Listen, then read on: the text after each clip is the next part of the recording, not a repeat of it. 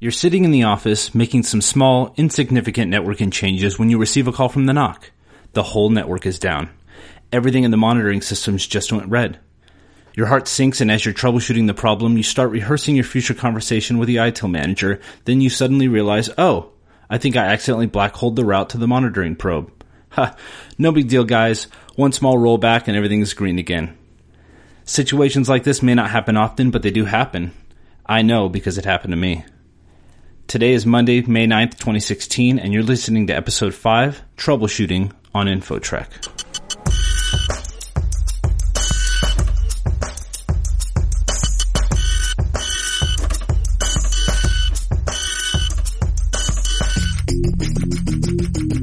Hey everybody, welcome back to InfoTrek. This is John, and I'm back with Derek and Mike, and we have some news to go over this week. First thing here is, looks like there's a race for the container space. Microsoft, Cisco, and HP are all backing Mesosphere over Docker and other container orchestration solutions, while VMware and Pivotal have announced a partnership to finally give you some kind of VMware native container application system. Mike, what do you think? Yeah, so I think this is a good thing, right? I mean, containers are sort of the next level of virtualization, or the next rendition of virtualization, I guess. And seeing everybody sort of clamoring to it, a full force is good. I think it's interesting that Microsoft's in the mix, backing something that's open sourced again. You know, they open source.net, and there's a continuing progressive movement toward open source software at Microsoft, which I think is a really positive thing, and you know, will ultimately help make it more adopted. But you know, the thing is that I think Docker's really first to the space, and other things that are kind of following afterwards, I think, are going to have a hard time competing. It's kind of that first to market thing, and there's such a community around Docker. It's going to be tough for anything else to really get in there and make a big impact anytime soon. Yeah, I can't wait for Microsoft. I believe that the containerization that they're going to be coming out with is for like Linux-based containers, but I'm going to be really excited if they start being able to put Microsoft services in containers, because that's always been a pain in the ass in the history of Microsoft to try and stand up, you know, multiple OSs for individual services, because you don't want to pair them up on, you know, different or all on the same operating system. Derek, anything to say on this? Yeah, I think if you read the article, it actually talks about that, where they're leveraging this right now for the Azure cloud to do exactly that. So it's a pretty cool, like you said, shift in thinking, right, to kind of actually really containerize on the Microsoft side. So we'll kind of see how it plays out. Actually, a buddy of mine, he just went to go work for them as a new SE on the pre-sale side. So he's hoping to have a good track record there. He came from Meraki before they were Cisco, so hopefully he makes another smart move on that front. Cool. Next up here, Microsoft looks like they are entertaining the ability of doing data storage in DNA molecules. They partnered with another company that has done a proof of concept where they can actually store binary data in molecular strands of DNA. And Derek, what do you think? Yeah, this is it's actually really cool to me, because you know my wife actually works in biotech, so she actually deals with a lot of this stuff on a day-to-day basis. So usually when I come home and talk shop, you know, we can't really talk to each other and whatnot, because it's way over our heads mutually. So for something like this, though, it's really interesting, the science behind it, and you know where they're going, and you know what they can possibly do with it, and like, you know, understand extremely long-term archival support of, you know, DNA strands, right? Because if you think about it, they can last for, you know, literally millions and millions of years. So yeah, I don't think we're going to be replacing, you know, USB drives with anything in the future. But, you know, I can see some Minority Report stuff coming up here. You know, you store all your data like in your blood cells, and you swipe your finger and you're in. Yeah, I think it's like tape storage. It's a target for replacement by this, because it's not really, you know, readily accessible. You kind of write it to a molecule and store it away, and you can I think it's destructive to read it back and that kind of thing. But it's very high density, much more than tape, and it's not nearly as volatile. But I believe it does still need a very controlled environment, you know, cold environment, that kind of thing. Mike, what do you think? You wanna start storing some data on some DNA? Well, I got to say, I'm sort of confused by the practical application of this because, I mean, am I going to have a big bin of hair laying around in my data center that I'm storing all of my backups on? Or what sort of physical footprint is this going to have after they actually implement it? Yeah, it was... I'm going to have to go back and look, but it was like, I remember them mentioning that they could store hundreds of terabytes in like a single gram of actual matter, of DNA matter. So it's like super high density, but it's obviously probably very slow to write and that kind of thing. And it's not, readily able to, read the information out, it looks like, but it'd be kind of interesting, in the future. Yeah, that sounds sure. Very sounds very sci-fi. It is very sci-fi. Like I can't. I'm trying to think of like how the mechanics of it would work, right? And like what's the addressing system to get the data back off of it and index it and all of those things. It just seems kind of surreal that we actually can do this sort of stuff, but very cool. Yeah, I agree. Last one here. Looks like GM and Lyft are partnering up, going up against Uber and pretty much all taxi drivers, and have announced that they are going to have self-driving autonomous taxis by the end of 2016 this year. I'm excited about it. I would totally go for an autonomous taxi picking me up with no driver or something like that. Especially going around town in some big metropolitan city or something like that. But I don't know. If this takes off, it could put a lot of people out of work. Mike, what do you think? Would you get into a taxi with no driver in it? Well, I think one of the biggest things that I like about Uber and Lyft is that there's actually like some personal feel to it, right? It's this whole concept of the peer-to-peer economy and people actually taking pride in, the vehicle that they're driving you around in and the experience that you have. And if you take that component of it away, it's just really the same as a taxi, right? I'm going to get in this autonomous vehicle that somebody threw up in, when it picked them up from the bar right before I got in it, and there's nobody there to really oversee whether that experience is awesome. I mean, I'm sure the ride is going to be smooth and everything about the actual, physical movement will be great, but the inside of the vehicle might be total crap after somebody gets out of it, right? So I think that is kind of a detractor for me. I sort of like the personal touch of Uber and Lyft right now. Yeah, that's a good point. I hadn't thought of that. You can kind of, if there's nobody in there to stop you, you can do whatever you want on the inside of that car. And, maybe they might find you afterwards. I'm sure they'll have some kind of camera system or something like that to try and track you down. But, that's a good point. And I'm not a big, I don't live, down in the city, and I don't really use Lyft or Uber very much, but I get what you mean by the personal feel. That seems like that could keep people, keep them subscribed to Lyft and Uber and the, sort of like what you said, the peer-to-peer taxi system. Yeah, I mean, it's not really like I use it on a regular basis either. It's mostly when I travel, but, if you travel to Vegas one time and you get in a cab and fear for your life the entire time you're in the cab, and probably can't communicate with the driver, and then you get in an Uber that's like a really great ride and you have a good conversation with the driver and he gives you a free bottle of water and some gum or whatever's going on in the car to sort of give it that like one-up experience. I think that's kind of a big deal. Derek, what do you think? Are you a big Uber or Lyft user? The answer is sort of, right? So being like a car guy and a control freak, the idea of like not driving the car, like it just drives me crazy because, that's just how I am. But I will say I'm a huge fan of Uber and Lyft, and I use it not all the time, but significantly, right? If I'm airport, like Mike said, if I'm traveling to like the Bay Area or NorCal, yeah, no brainer, easy. And there's been times where I've been in situations where I've been in the middle of freaking nowhere. I was like, wow, I wish I had an Uber and not relying on a crazy taxi cab. And I've had my fair share of terrible experiences. And I have to say, I've actually taken an Uber from San Diego to Orange County and back, and it was like the best experience I've ever had. It was, the guy was super cool. I got tons of work done, while being chauffeured around. The guy waited for me while my meeting was done. We drove back together, and it was a fantastic experience. But, do I want fully automated cars? Someone like me? Yeah, probably not. Yeah, I guess taxis would be the best place to start for something like autonomous cars, right? Where you're actually making, because they're probably going to cost significantly more than a regular car. And if you can make a good amount of money and not have to pay a driver and insurance and that kind of thing, well, I guess insurance might be even more than than typical, but I don't know. I don't know if I would be interested as much of renting or you know, getting into a taxi that's autonomous as I would owning a car that's autonomous, because I just hate driving. I would much rather, you know, get work done while I'm on the road and that kind of thing. But anyway, so today, guys, our topic is troubleshooting. Derek, this was a topic that you had suggested, and I thought it was a really good idea.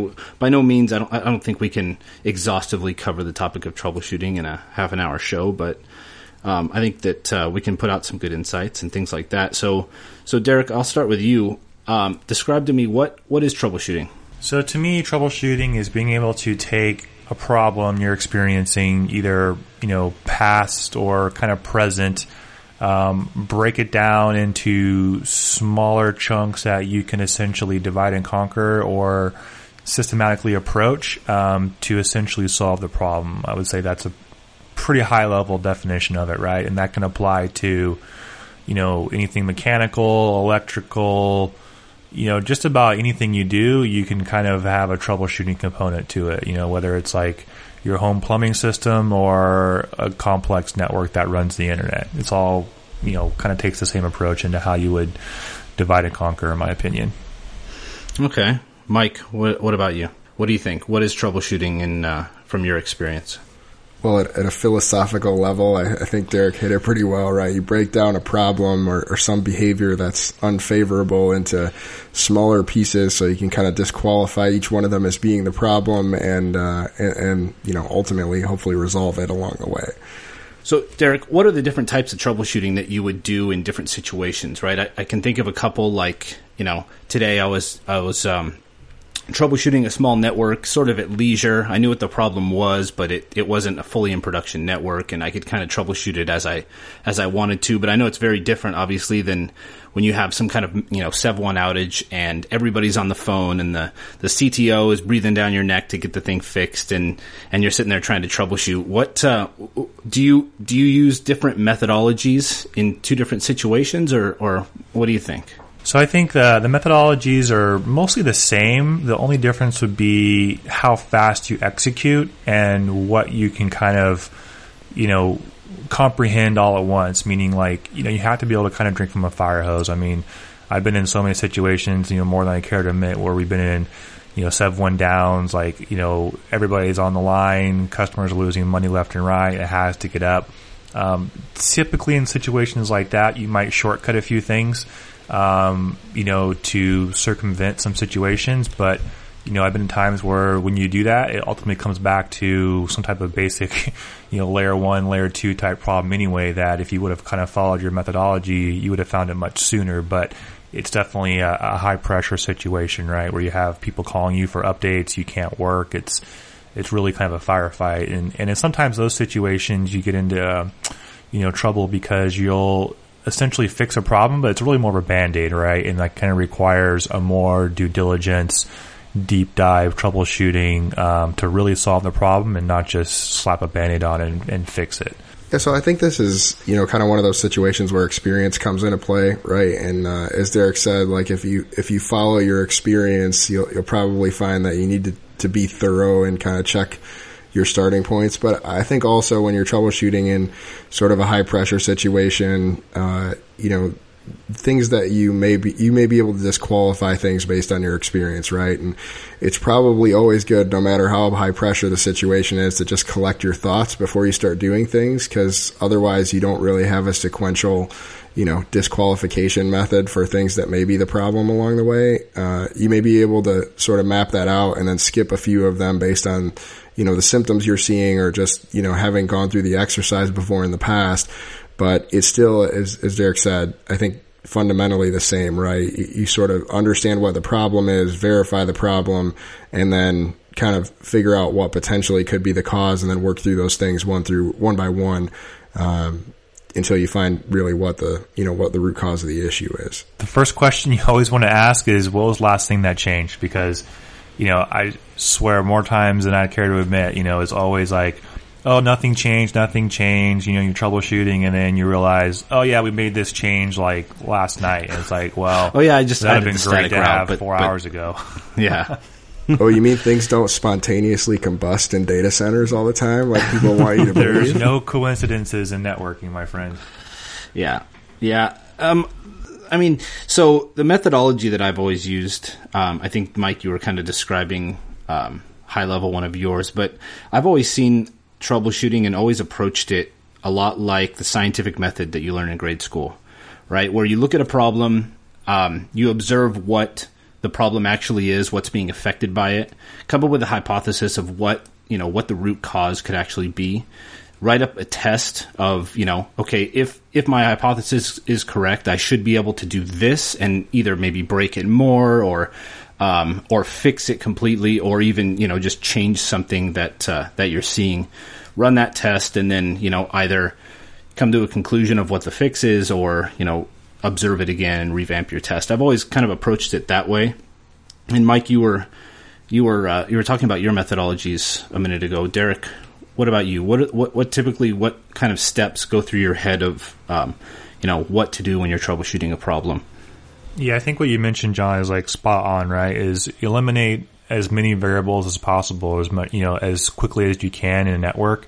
You know, I know it's not always easy to do, like, you know, hey, we're going to change an iOS code or a firmware code or things like that. And usually, for the most part, those types of things are, you know, not always the primary culprits, right? But hitting like the low-hanging fruit, you know, eliminate as many variables as possible, run quick tests if you can, you know, use the tools you have at your disposal, right? Like things like Nmap, you know, Traceroute, which, you know, it's helpful, but understanding really how it works and what it can do, and, you know, other tools you might have on your network, right? So this always kind of comes back to, hopefully, and this is why you should monitor your networks, right? So you can have a baseline of what's happening and what's happening during the problem. So you can actually kind of work backwards in time and you know, look at the packets and things like that to say, hey, there's a spike in this and this is because of that, and kind of understand the whole chain reaction. So, you know, it's a lot of experience for sure. And I think the biggest teacher of that is self-inflicted troubleshooting, right? You know, there's a lot of times where I've seen people do something one way and then all of a sudden it causes a ripple effect, and then, you know, kaboom, you have this like crazy layered approach of something you caused from one simple problem. And a good example of that is anybody who's ever been to the UCI lab, right? If you kind of just jump around and don't read the whole instruction set from the beginning, you're very quickly shooting yourself in the foot, troubleshooting a problem you created that was, you know, intentional from the lab guides, but it still applies in the real world, actually. I was just going to say, it's really good that you brought up the point about monitoring your network, right? I mean, I think that's one of the things that is probably your most useful tool in a troubleshooting scenario, is just having a baseline, right? And if you're monitoring your network, you have a continual baseline, you know, most recently is your last, you know, collect or dump from whatever you're monitoring. So you kind of know when things stopped working, or when the baseline, you know, sort of became non-existent. And, you know, finding a control, just like John said, in any sort of scientific experiment, is always where you want to start, so that you have something to compare it to, and you're not just endlessly chasing something that you're not sure if it ever worked or didn't work or behave the way that you expect it to behave. So, you know, monitoring is one of your most valuable tools. And that's why, you know, it's why people pay to have networks monitored. That's why, you know, there's so many tools out there that, that can really help you with that and give you that ongoing picture of, you know, what works and what doesn't. Yeah. To also add to that, you know, that's a good point, is one thing that we see kind of on the partner side coming in as, you know, consultants is, you know, really doing, testing, you know, monthly or quarterly, or just scheduled testing, right? Because I can't tell you how many times we go into a customer, you know, we do an upgrade, and then we always do basically a test before we touch anything and a test after we touch something, because there's been so many times where we've gone in, make a change, and then it breaks some other crazy Band-Aid the customer has, and then, you know, they're saying, oh, well, you guys broke it. And it's like, well, actually, it's been broken for probably 6+ months according to this test, you know. So it's more of a CYA if you're a consultant or a VAR, but it's, again, kind of falls back with the troubleshooting and the monitoring, and just knowing what your network is doing from a day-to-day operations is huge. Yeah, my favorite part about the monitoring is is when you like black hole traffic to the monitoring probe. I remember I did that at a customer once, and you know they had their entire NOC was like pulling their hair out, and I accidentally had just like added a host route to the monitoring probe and black-holed it somewhere or something like that. And the network's completely fine, but according to the monitoring system, nothing is working whatsoever. And but yeah, that's a good point, Derek. Getting a baseline. I'll always ask, you know, when somebody comes back and says this and that is broken, I'll ask them when was the last time it worked, and all too often I'll hear, well, you know, I think it worked like 3 weeks ago or something like that, where, you know, you're getting into some kind of troubleshooting and troubleshooting some kind of issue that has been around for a long time and is not really a high priority at that moment, but people are trying to throw it in there to get that fixed at the same time. I found a lot of people to be opportunistic like that when you're down in the weeds troubleshooting a network. Yeah, that's a good point too, is, you know, the other thing too is you get into is understanding what they mean by, oh, it's not working. It's like, okay, is it like really not working, or is it like the website's down? Slow? Exactly. That's like the best example of websites down. It's like, well, does your internet work? Yeah. Okay. You know, so there's definitely a lot of steps that go into that, right? And it's just really how knowing to actually how to talk to users. And I'm a big fan of kind of like growing up through it, right? So like, you know, me, you know, a long, long time ago, I was kind of like working for a NOC, and I had to like actually call people that knew literally nothing about computers. And it taught me not only to be patient, but like how to troubleshoot in a different way, to where you had to get so specific that you had to indicate, like when I say click on a mouse, it's like, for me, I just assume everyone knows, oh, you click with the same button. It's like, well, no, some people assume left click versus right click and things like that. So like learning that patience to me is another huge part of troubleshooting. When you're kind of doing like long-term stuff, I mean, obviously if it's, you know, 4 o'clock in the morning and you've been up for, you know, 6 or 7 hours troubleshooting a problem, your patience runs thin, but, it definitely comes in quite handy during the madness. Yeah. Yeah. And never discount the physical layer, right? So many times I remember just a couple weeks ago, we had some, you know, some random firewall outage, you know, and it happened maybe 8 hours after we had left the data center, and, you know, the guy walks back in and, oh, the power cable fell out. You know, it just happened to fall out like 8 hours after we left, and everything was working when we left. But, you know, stuff like that, 9 times out of 10, well, maybe not that often, but quite often, more often than you would expect, it's a physical layer problem, right? So a lot of time, in my experience, when I've had to do troubleshooting, especially during an outage, a lot of times you have to, once you find out not necessarily exactly what the root cause is, but you find out how to fix it, and you're on that SEV1 call and you fix it, and then you pop the question, okay, guys, well, we know how to fix it, but we don't know what caused it, and you have to at that time pick between the fix and the forensics. And, you know, and it kind of comes back down to the root cause analysis. You can either fix it right now and get the network back up, or, hey, you know, maybe give me 15 or 20 more minutes and I can probably figure out exactly what caused it, rather than just like put something in and fix it. Derek, what do you think? How's a good way to sort of approach that?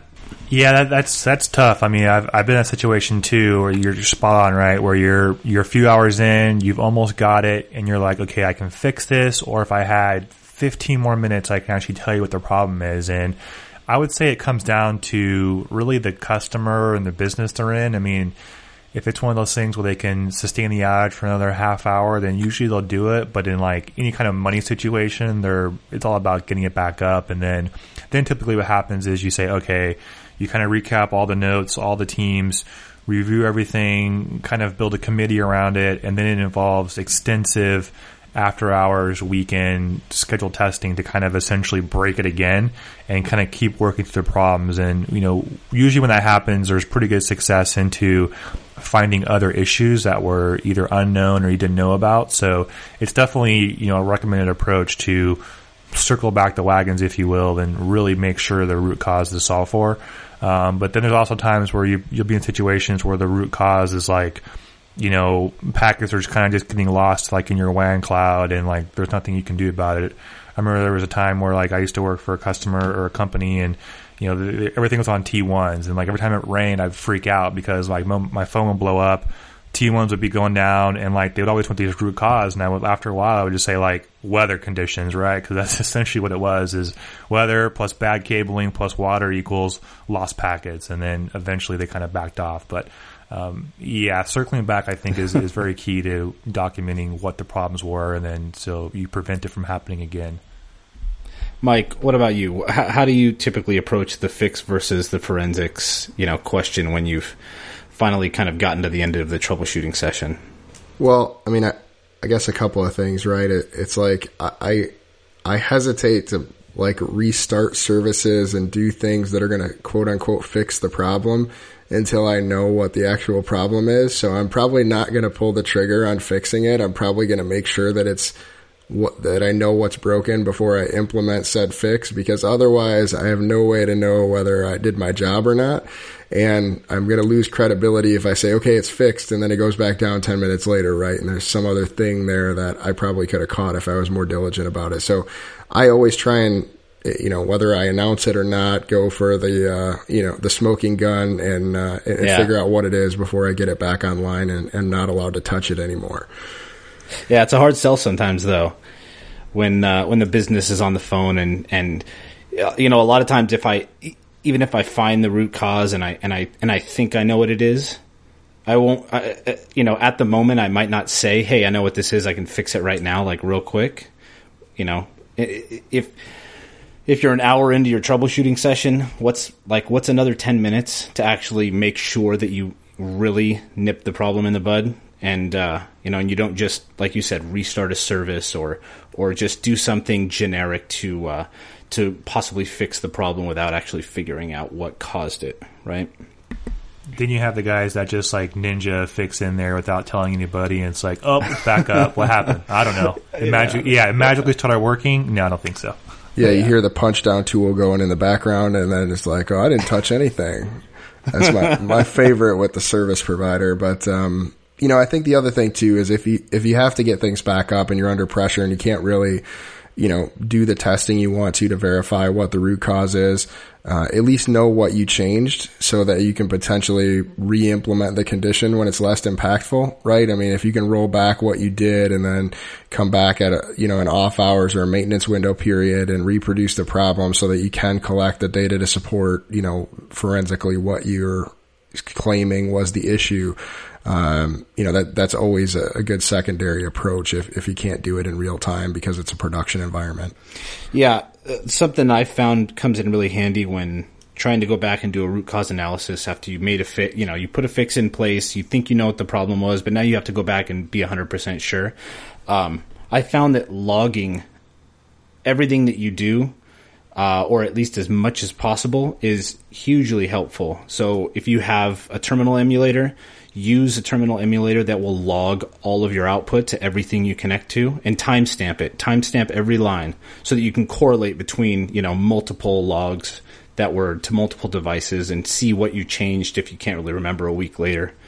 Have you guys ever had to dig into that much detail like that? Oh yeah, for sure. Yeah. And I would say one thing reminder is don't overwrite your logs, append to your logs. Yeah, absolutely. I mean, in situations, just knowing that I have like more of a voice background and I don't always have that logging capability because it's not a terminal emulator in a lot of cases. It's a GUI application or something that, doesn't support logging the way we'd like it to. It's always good if you have somebody else with you, even if they're not a technical person. I find, when I'm in those higher pressure situations, I just call out what I'm doing to them. And if for no other reason at 3:00 in the morning, they can keep me honest when I start to call out the same thing again. And they go, we've already checked that. And this is what happened. And, we kind of have a good working relationship as far as them keeping me sane and them writing down what's going on while I'm actually doing it.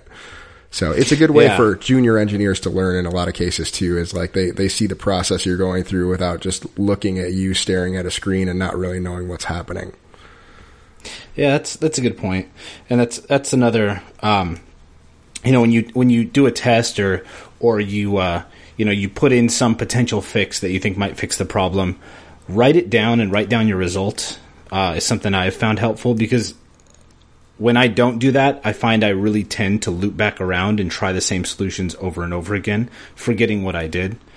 I mean, that might just be me, but I find it hugely helpful to just kind of just open up a notepad file and start writing down, okay, I changed this, and this is sort of, just a note on what I saw. And even, then you can kind of keep that and go back. And even when you're doing like a root cause analysis, if you didn't figure out exactly the problem at the time, you can go back and look over those notes and see the order and what you did things, and if you did things multiple times and that kind of stuff.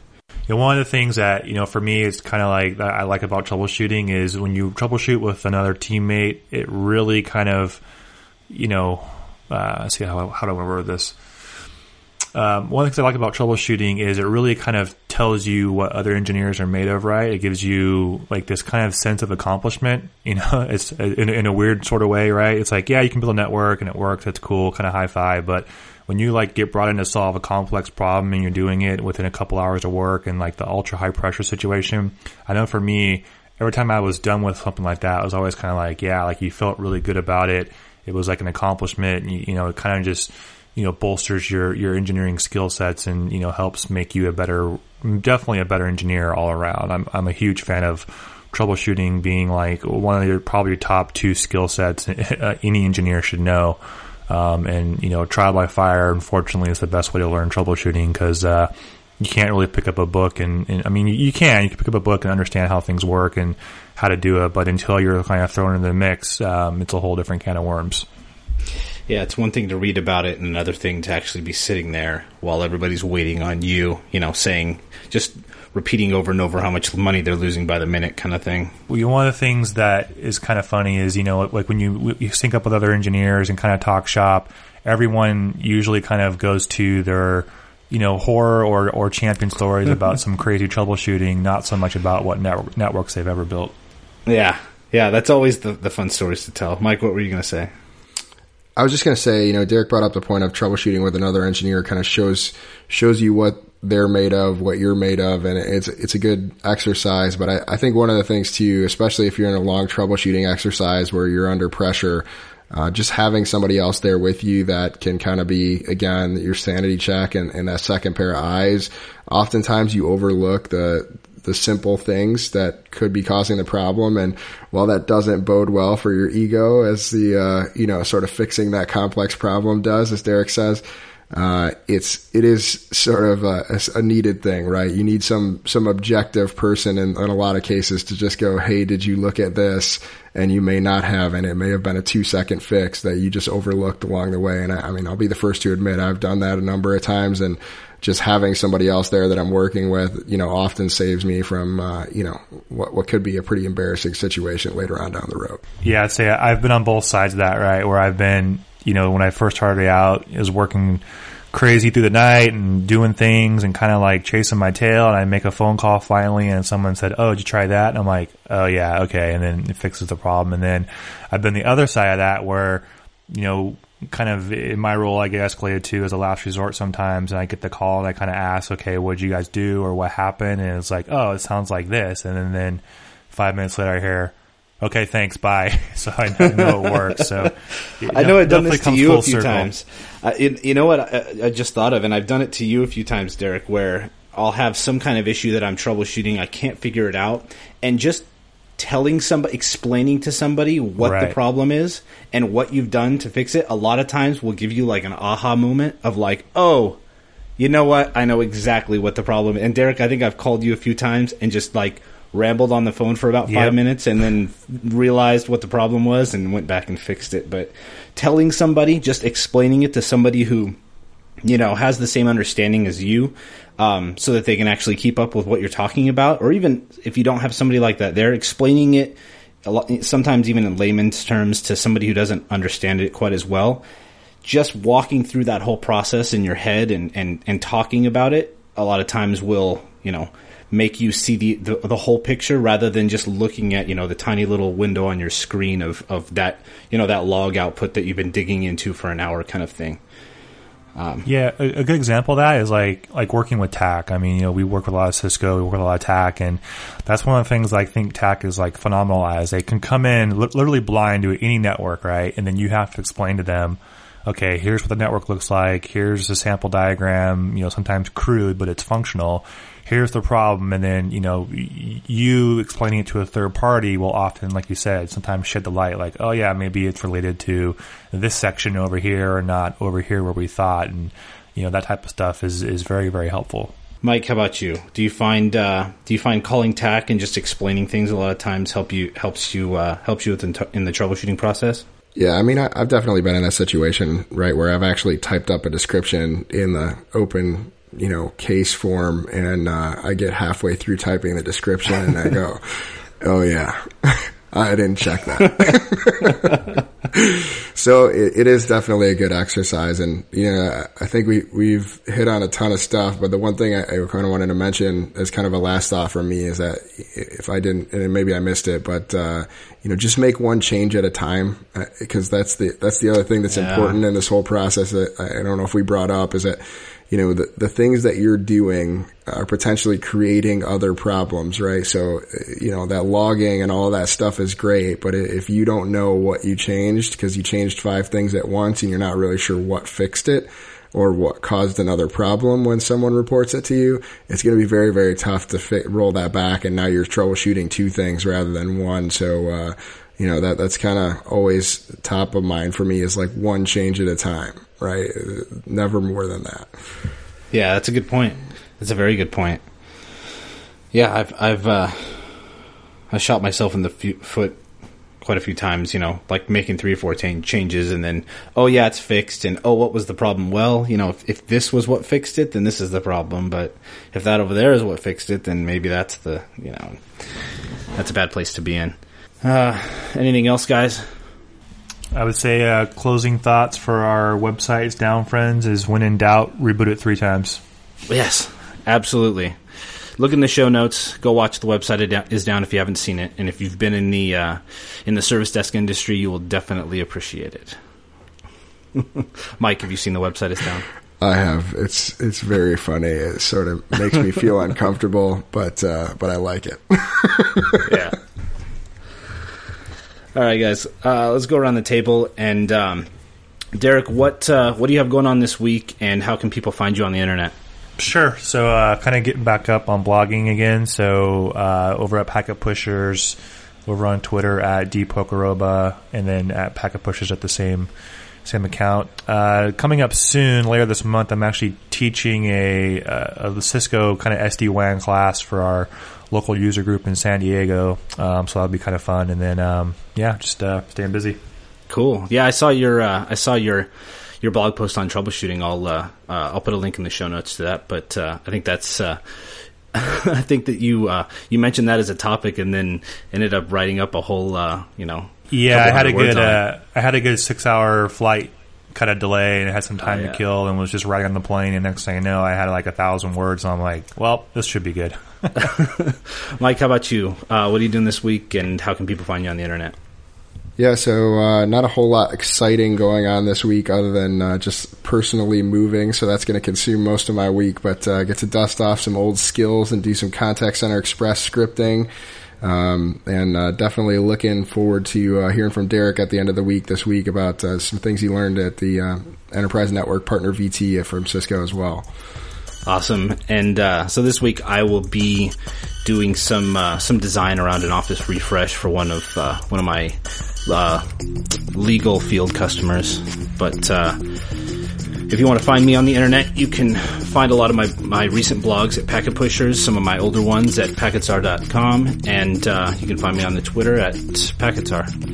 And thanks for your time, guys. Have a good week. See you next time. See ya. You guys watch Silicon Valley? Yeah, dude, the new season is hilarious.